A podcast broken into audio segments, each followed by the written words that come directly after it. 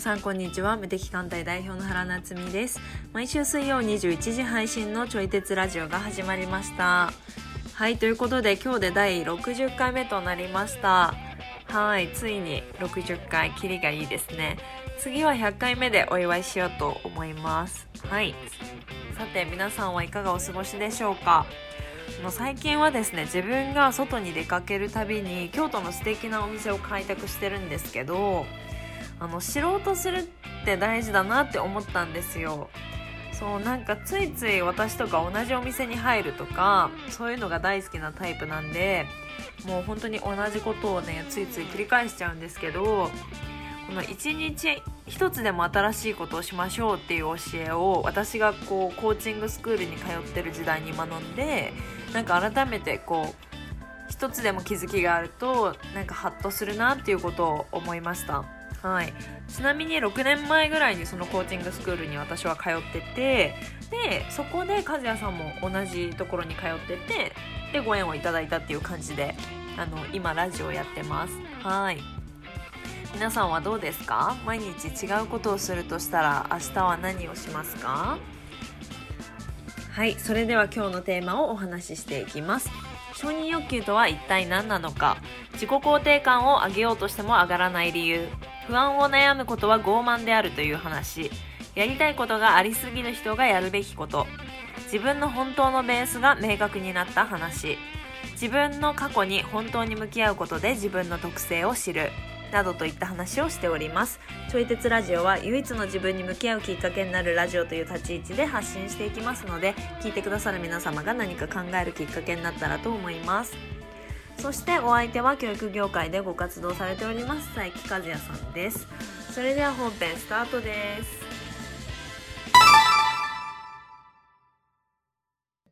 今日は何について話しますか？ねえ、今日何について話しましょうかね。うそうだな。なんか、ついさっき、んはいちょっとコーチングをしてて、はいはいでそれで、あの、なんか気づいたことというかね、あるんだけど。コーチ側ですあかのそうそうそうそう。はいはい俺の方がね。うんで、気づいたことがあって、はいあの、まあ、テーマは承認欲求だった。うんなんかひ人からの承認をどうしても得ようとしてしまうみたいな。はいはい。で、そういう感じのテーマで話をしてたんやけど、うん。なんかね、ふと承認欲求って何なんやろうと思って、はい。で考えてみたの。うん。で、なんか承認を得たいはい。って思いながら行動すると、うん。まあ、すその行動してる本人は、はいあの、その行動することでうん。承認を得られていないっていう状態から、うん。承認を得られているっていう状態にこう変化するって信じてるから、こう人から承認されるような、うん。認められるような行動をすると思うよね。はいはいはい。で、それってなんか言い換えれば、うん。こう人を変えれると信じてるからこその行動やと思うね。うんなるほど。はいうんうん。で、だから自分は人を変えれると思って、その、う行動してるんやけど、はいあの、えーっとね、なんだっけ、ちょっとさっき気づいたばかりか、まだちゃんとまとまってない。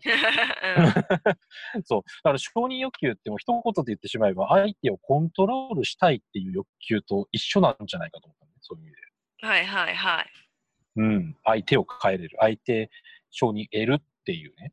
うんで、で承認が得られていなかったら自己肯定感低くなるじゃない、はいなんか自己承認得得たい人がさ。うんで、そうするとまあ自己肯定感上げようと思って頑張るんやけど、うんでもそこが結局承認欲求にうんあのつながっていく。で、人から承認されたら、その後に続いて自分自身を認められるみたいな。この人から認められたから、うんそんな私を認めてもいいんだっていうこう自己肯定感のうんあの構造を持ってる人が多分承認欲求を求めると思うね。うん承認欲求を求めたい人は他者承認がまずあってからの自己承認をするっていう構図はいになってはいるはず。うんで、で、その人がこう自己肯定感を高めようと思ったら、うん。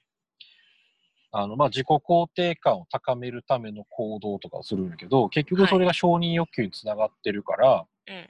だから自己肯定感を高めることと、うん。えー相手をコントロールすることっていうのがつながるはずなんよね。うん。うん。うんつ。まり自己肯定感を上げ下げすることで相手からの評価をコントロールできるはずだっていうのがうんきっと根底にあると思う。うん。うん。で、っていうことは、その、でも相手をコントロールすることっていうのは原理的に結構難しいじゃない？はい、難しいです。難しいよね。思い通りにはやっぱりいかへんから、はい。だから、この自己肯定感を高めようとすることで、うん。で、相手からの承認を得てっていう相手をコントロールしようっていうのは、結構原理的に難しいから、うん。ずーっと自己肯定感がこう低いまま推移していくはずなんで、そうすると。うん。うん。自己肯定感を上げようとしすればするほど自己肯定感上がんない。うん。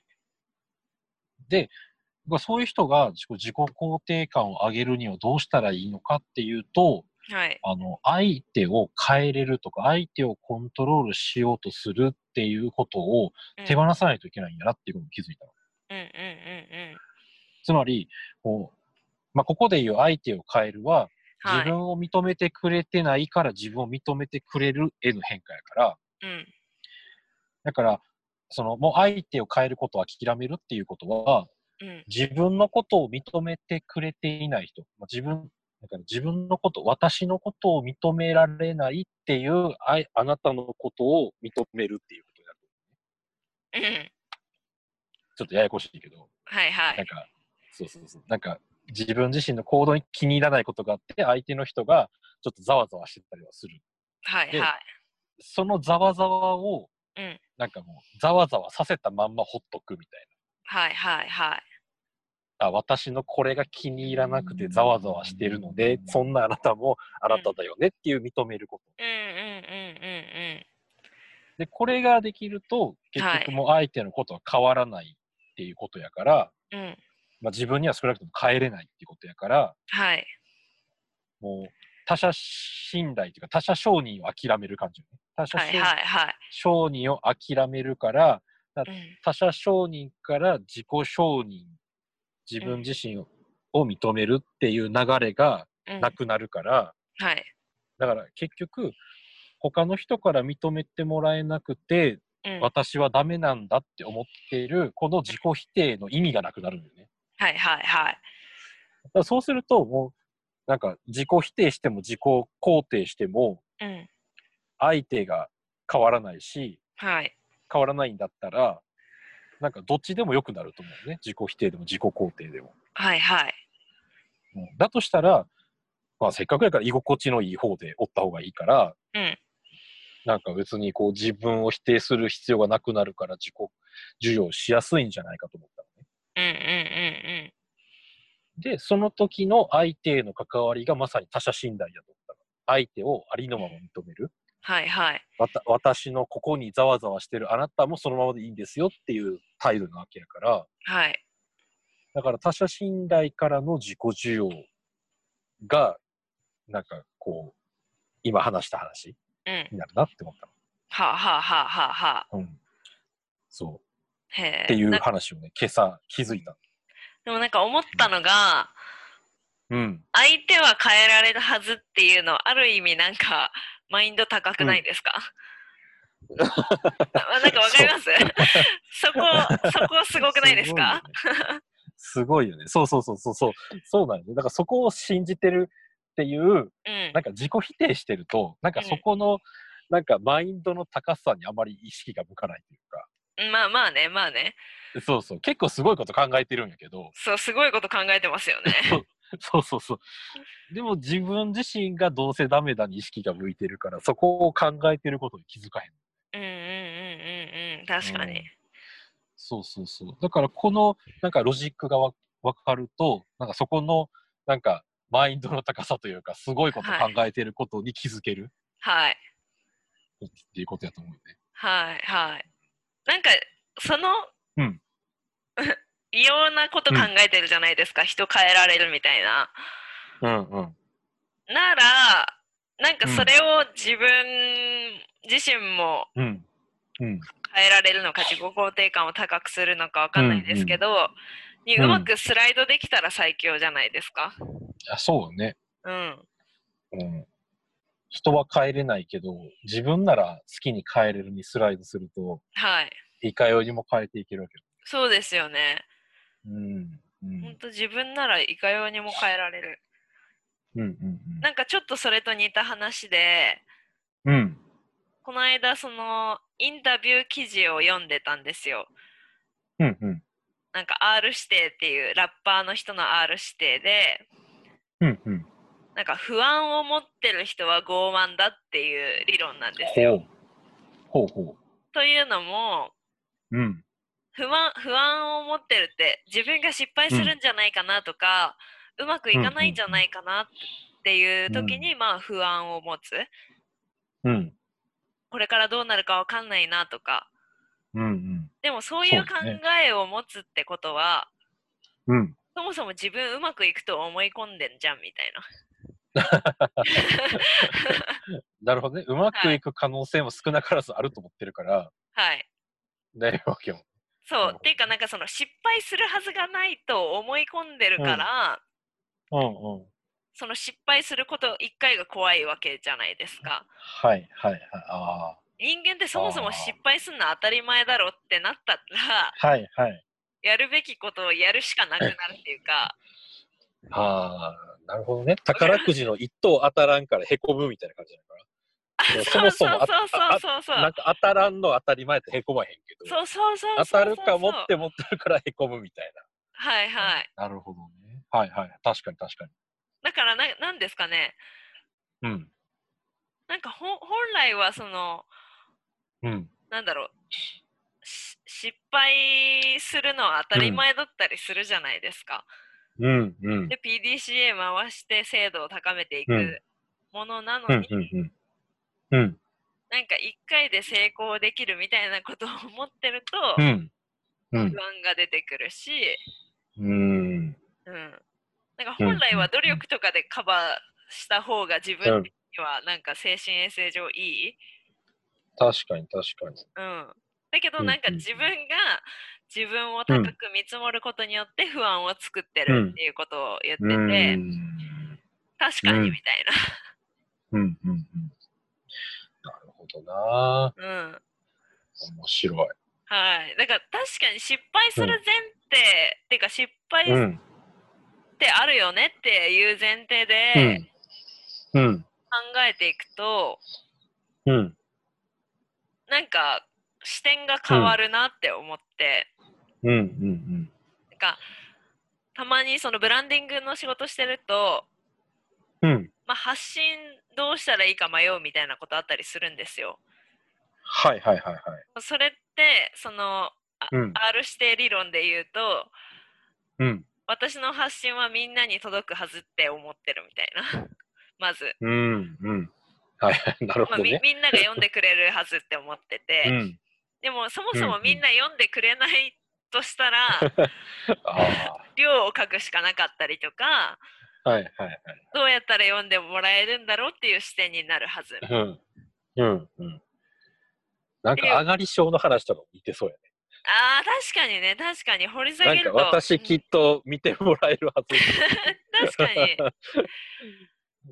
ああ、うん面白いだね。からそのあたりをなんかうん漠然と不安じゃなくてうん。自分の不安のメカニズムを一旦言語化すると、うん。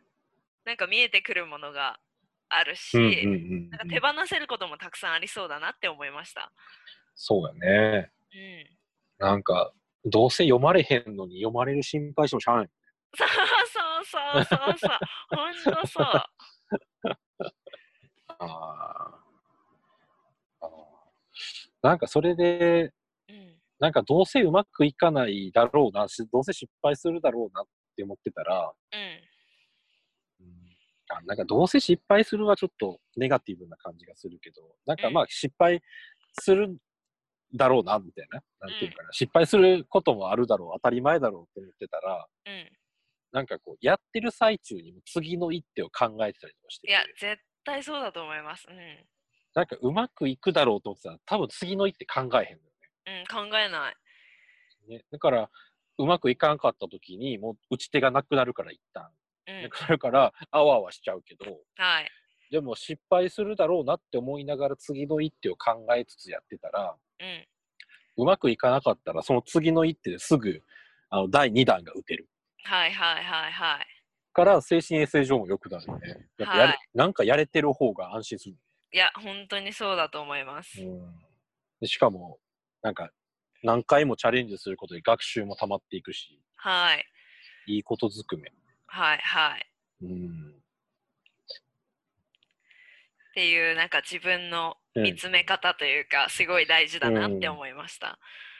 なんかね、それでもう一個ちょっと思い出したことあるんやけど、はい。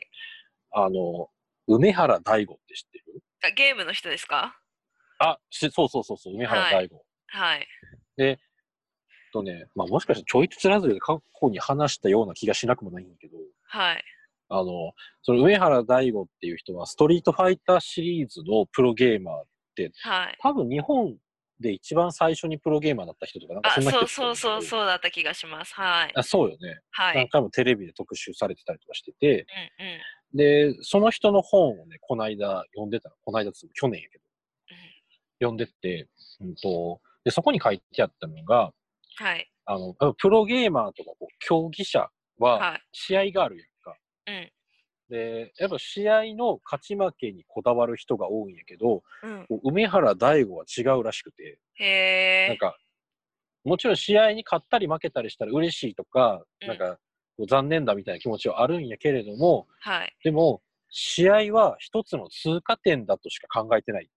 なるほど。はいはい。うん、うん。そう。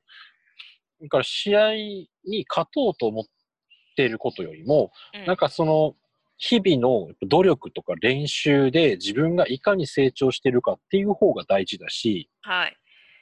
で、試合の場は、なんかその練習の成果とか自分の現時点での成長を見るための、まあ、一つのはい通過点に過ぎない。うーん。っていううん。なんか勉強でいうところの模試みたいな感じ。はいはいはいはい。別に模試、模試が点数良かろうが悪かろうが、そこは重要ではなくて、はい。現現在地が今この辺なんだよ。あなたの実力はこれぐらいなんですよっていうのが、うん。その試合で現れる。はいはうん。で、なんかそこのこう成長が大事っていうことを言ってたね。い。へえ。うんでも確かに、私もなんか本うん読みましたけど、うん。絶対決めてることは毎日6時間練習することみたいな。ああ、すごいよね。はい。だからそれだけは決めておくみたいなことをうん。読んだ気がします。うん。うん。うん確かに勝ち負けに執着すると、うん。日頃がおろそかになるなとも思う。うん。勝ち負けとかそれが読まれる読まれないとかに自分が視点がいっちゃうと、うん。なんかたまに本当にたった一記事で読まれる時もあるじゃないですか。ああ、あるね。別なんかよに練習くわからんけど、すごいシェアされるみたいな。あ、そうそうそうそうそうそう。はいはい、あるある。なんかそれをうん。なんかそういうのってでも人生あるじゃないですか。うん。うん。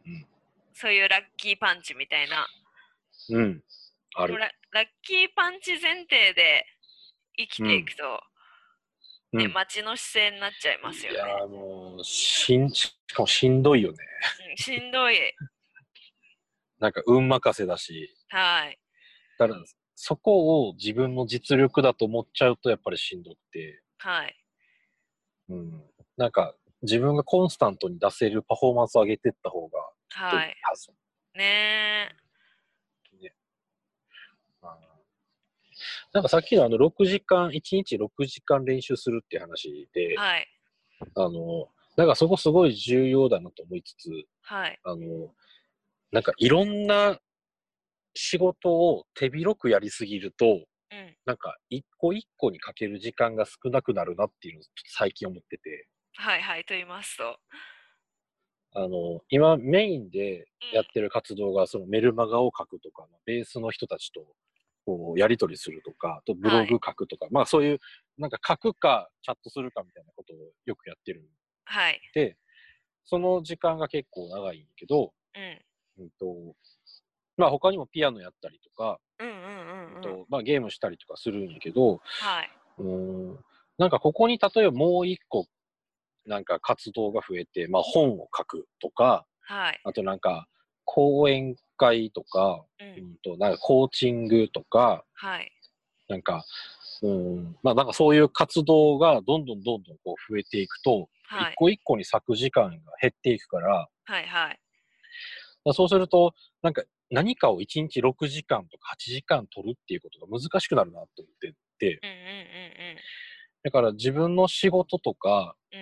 ん。うん。まあ趣味はちょっとね、なんかそこまで切り詰める必要ないかもしれんけど、うんなんか少なくとも自分が本気で取り組みたいこととか仕事は、うん。あの、なるべく少なくした方がいいんやなっていうのを最近感じてる。ああ、でも確かにそう、そう。でも適正にもよりますよね、絶対。うんうん広く浅くがうん。うん。心地いい人もいるから、うんうん、うん。集中してがってやるのが心地いい人もいるっていうのもないですか、ああ、広く浅く、なんか、そうやね、練習時間とかをはい取りたいならっていう感じかな。ああ、そうね、そうね、確かに。そうそうそう。なんか、こう、うーん、まあ、時間をかけたら、うん。すべて良くなるというわけでもないけど、はい。なんか、まあ、記事の質だったり、コーチングの質だったりとかって、ある程度、うんこのかけた時間には、なんか比例すると思うね、緩やかには。比例すると思います。うん。だから、なんかそこの時間を、なんか毎日確保し続けようと思ったら、うん。あの、なんかあんまりいろんなことを、なんかやりすぎると、例えば休憩時間とかがなくなったりとか、はいはいは。ないんかしらの、こう、時間が削られていくことになると思うよね。うんうんうんうんうん。で特になんかやらなければいけないと思っていることが増えすぎると、なんかそれが特に顕著な気がする。確かに。うん。なっていうのをね、最近ちょっと思っててね。うんうんうん。だから自分の日々の活動、ルーティンでやってることをちょっと見直して、はい。で、なるべく、こう自分がやりたいこととか、うんこれはどうしても外したくないみたいなはい。ことだけに、どんどんこう絞っていこうと思ってるから。うんうんうんうん。うん。それは外注するとか、それでは解決できないんですか？ああ、外注もしていく。うん。もちろん。うん。なんか自分の、なんていうかな、やりたいことうんあるじ。ゃない、はい、あります。なんか遊びも含含めてのやりたいこと。はい。で、なんかやりたいことベースになって、やりたいことが増えていっても、うん。なんか結局やりたいこと同士で時間を潰し合ってしまうみうんうんうん。うん。だから本当にこうやりたいことをちょっと厳選していきたいなと最近。はあ。本当にやりたいことむずくないですか？難しい。難しいから、はい。そう。今までは、はい。こう、なんていうかな、もうほとんど脊髄反射的に、あ、やりたいとやるようにしてきたの。はいはいはいはい。で、もう寝たいと思ったらすぐパッと寝るし、うんあゲームしたいと思ったらすぐゲーム電源つけて、はい。感じでやってきたんやけど、うんなんかそうすると、なんかやることが増えてくる。どれも確かにやりたいことなんやけど、増えてきちゃうから、ああ、なんか確かにね。結局、夕方ぐらいとか夜とかになると、うん。なんか、あ、もうあと1日4時間しかないみたいな。でも、やりはあたいこと、あ、これもしてないし、あれもしてないとかっていうのが、ちょっと増えてきて、はい。で、なんかね、こう、1日の後半になると、しょんぼりすることが増えてる。全部やりたいことなんやけど、はいなんかね、ちょっとできできてないというか、やれてない。はあはあはあはそうすごい不思議な悩みだけど。あ。はい。なんかね、そういう感じになってるから、だから、あの、今まで脊髄反射で、うん。やりたい、やるみたいな感じでやってたのを、はい一。旦ちょっと、まあ、5分でも10分でもいいから立ち止まって、今自分は何したいんだろうかな、ちょっとぼーっとする時間を作るのが大事やなと思って。なるほど、なるほど。そう。なんか3つやりたいことが同時にね、あはい。の持ってたとしたら、はい。なんかその3つを、なんかどれしたいんだろうな、自分はって思って、うん。もしこれをしなかったら、その後どうなるだろうとかってなんとなく考えて、はい。で、これだって決まったら、それに取り掛かる。うーん。ちょっと5分、10分のぼーっとする時間を挟むようになるほど、なるほど。うん。で、そしたら、やっぱり、あの、なんていうのかな。なんか、快楽というか、はい。なんか、そういう、うーんと、快楽的なやりたいっていうと、なんか、目標達成的な、これを実現するために頑張りたいみたいな、うんっ。ていうやりたいこととかのうち、なんか、長期的な、なんかそういう目標達成につながるようなやりたいことの方を、なんとなく選択することが増えてる気がする。そう。なるほどね。うん。はあ、はあはあはあ、そう目先の利益じゃなくて、ちょっと長期の利益を優先できるというか、うんうんうんうん。なんかそんなことを最近感じるへえ。ね。なんか私も多分や、や、やりたいこと多いタイプだと思うんですよ。うん。まあ仕事もブランディングとかやったり、うん。まあ、撮影もしたり、うん。うん。でまあメンタル系もあったりってなった時に、うん。なんか物理的に自分がうん。どれだけやったらどれぐらいの成果につながるのかみたいなのを書き出してみたんですよ。ほうほうほう。そしたらなんか意外に少なかったんですよ。うん？どういうこと？なんだろうなんか私はうん。もう一日中疲弊して働かないとうん。なんか欲しい成果って手に入らないんじゃないかみたいなああ。はことを思い込んでたんですけど、いはい。全くそんなことなくって、うんうん。なんか本当はもっと空白いっぱいあったみたいなうんうんうんうん。ことに気づけたんですよ。ああ、それはいいね。はい。だから長期的に、うんこれ、最低これだけでも続けていければ、うん。ちゃんとできるはずなのに、うん。なんか無で無駄に焦りを作ってたなみたいな。はあ、なるほどね。はいはい。うんっていうことに気づいて、うん。うん。なんかそれはすごい自分の中で収収穫というか、うんうんうん。はい、なんかその、まあ、うん正しく現状を把握するっていうことだけなんですけど、はいはいはい。いや、はい大事よね。うん、めちゃくちゃ大事と思って。そう。なんか、脊髄反射でやりたいことやってるとさ、なんか、はい。その後、どうなったっていうことまで意識が回ってなかったりすああ、そうですね、確かに。るね。なんか何につながったのかとか、なんか成長につながったのかとか、なんか本当に楽しかったのかとか、はい。なんかそういうことを度外視して次に移っちゃうから、は結局同じような生活リズムを作ってしまって、い。うん。で同じようにしょんぼりしちゃうね。うんうんうんうん。うんそうそう、そのしょんぼりね。しょんぼりわかるし。ょんぼり。はい。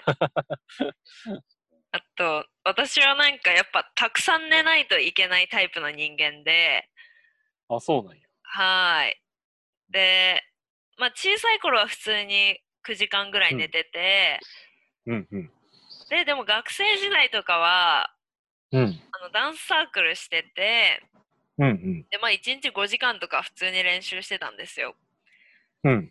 そしたらその分の体力持ってかれるじゃないですか。持ってかれる。はい。そして全部うん授業中寝てたんですよ。もうメインの生活がダンス。あ、そうそうそうそう。だから本当に授業中全部寝てるみたいなことがあって、はいはいはい。なんかその、なんでしょうね。でもその過去を思い出しても、うん。な、なんだろう、なんか充実してた感はすごいあるんですけど、うん。授業の時のあの、眠さと戦う絶望の時間みたいな。その、眠気を我慢してる時のあの耐えられない感覚みたいなのを、ああ。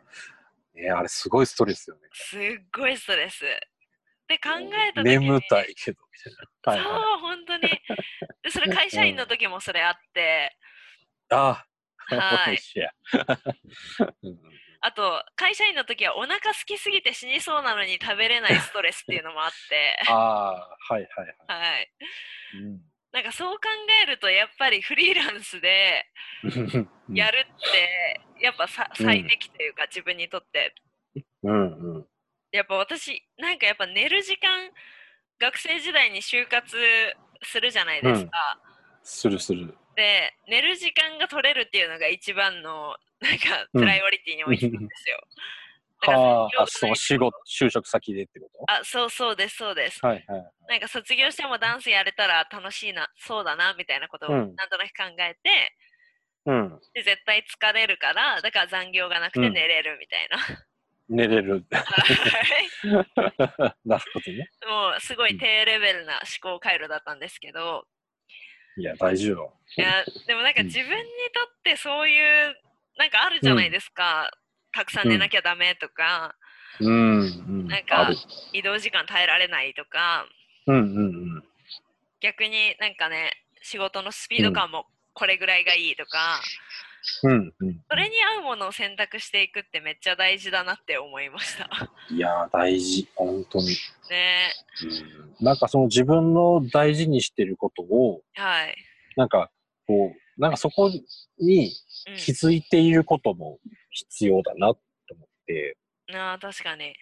うん。かがだったでしょうか？私たちが話しているのは答えでもなくて、ただテーマを投げている感じなので、哲学するきっかけになったら幸いです。そしてこちらのラジオではお便りを募集しております。私原と和也さんへの質問やご意見などお待ちしております。フォームがあるのでそちらから送信してください。来週も水曜21時にお会いできることを楽しみにしております。ではさようなら。